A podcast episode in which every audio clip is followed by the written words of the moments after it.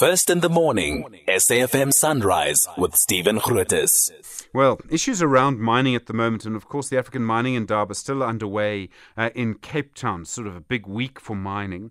Uh, there are big questions around mining and what you would call its social license to operate. In other words, what it does for society. We've seen big changes in mining over the years, but we also need, and I think we can all see this, we need more investment in mining. Paula Ann Novotny is the Senior Associate at Webber Wentzel, looking at the issue around mining. Joins us now. Paula Ann, good morning. Thanks very much indeed for your time.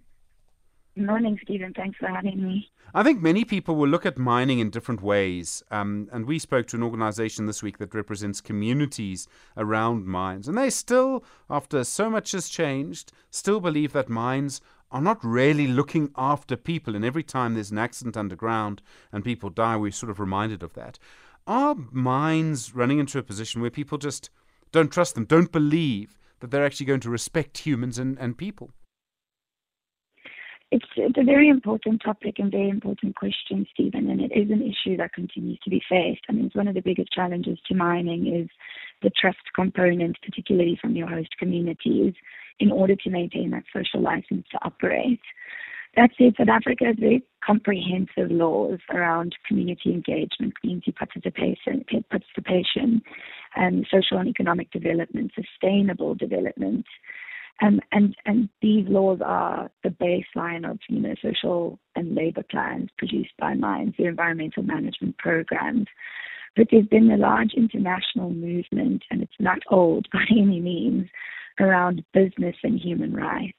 And that BHR concept encapsulates all of these social elements, not only around communities, but viewing stakeholders as rights holders and the mining company and government on the other side as duty bearers. And what that means is literally that mining companies now just need to rejig how they re- view risk to business and from business with a lens to people at the forefront of their impacts. The laws that are in place now I presume that the people who drew up the laws and during that process, there was a sort of specific outcome in mind, and the outcome would have been a better relationship between mines and communities, and perhaps a, a greater contribution from mining companies to communities. Do you think the laws are achieving the correct outcome or the outcome that we wanted? I mean, that's always a debate that you could have over a few hours, it's, and it boils down to implementation of laws, enforcement of laws, and actually taking them on board into organizational practices. But the way the laws are drafted are, in South Africa, quite progressive and are intending to and often do achieve those exact points. And, you know, concepts of sustainable development have a very specific and defined scope within our laws that are achievable and do are achieved by a lot of at least the major mining companies. We know and we've seen sort of mining money, capital, investment going to other places. And there are various reasons for that. Eskom's been a big part of it. Do you think, I mean, we saw the president speaking, um, we saw the ministers speaking, and I know also the cadastral, the mineral mapping system's been a big problem.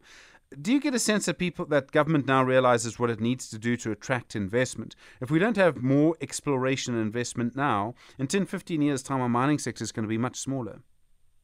Most certainly, we're seeing so much new or different types of advice and work being required in this space given international movements, particularly in the funding and investment space, and international expectations, and financing arrangements and requirements are more and more informing how people do business relationships. Um, and obviously geopolitical risks, supply chain risks, all of these types of things that a lot of people have been talking about at Mining Indaba this week are starting to take the forefront in terms of informing how mining companies stay resilient in terms of doing business in the future, but that resilience encapsulates the social and the environmental, the governance components that require, again, that your view on how you affect or impact people and how you operate in today's society looks a little bit different to how it did 20 or even 50 years ago. How involved should mining mining companies be? And I'll give you an example. So we talk about, you know, there's there's a lot of mining involvement in the sort of private sector interactions with government, trying to resolve problems, particularly around Transnet, for example. So, I mean, we can all say that's probably productive and constructive, and it's good that government and companies are working together. But in an interview, I think it was published in Daily Maverick this morning, the CEO at Sibanye Stillwater, Neal Froneman, said that dealing with these problems is only dealing with the symptoms and not resolving the problem. One of the big problems, in his view, is a lack of leadership, and we need to change the leadership. Now, Paula Ann, if I were in the ANC or government, I think Neal Froneman's getting a little too involved when he says something like that. And it's also a debate that's starting to spark up a little bit more now, Stephen. And and again, business and human rights and international frameworks practices guide us in this case. But governments in the states are the primary duty bearers in international in international law, right? So access to water, access to healthcare services, all of our basic and fundamental human rights at the first instance must be promoted, provided for, fulfilled, respected by governments. In South African and African mining industries, where governments are failing and where mining has such a big footprint and influence in industry, it is often governments that so far have been saying, well, the mines should step in and this is to relieve or resolve these issues and challenges at a human rights level. Again, our our human rights frameworks internationally do also envisage that while the government is the primary duty bearer, corporates have an independent duty to respect human rights.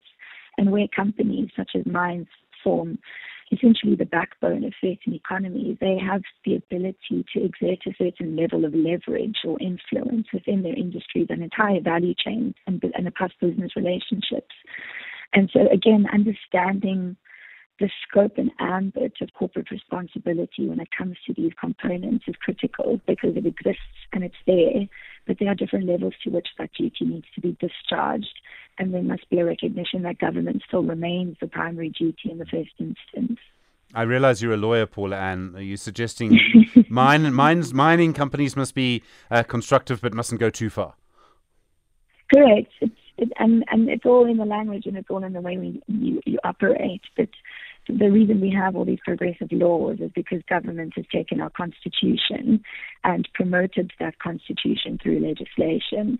Corporates then need to comply and respect that, but to enforce it or to meet it or to implement it is not the role of the mm. private sector. It is to comply with it and go as far as they can within their realm of influence. Paula Ann Novotny, thank you, Senior Associate at Webber Wentzel. Really appreciate the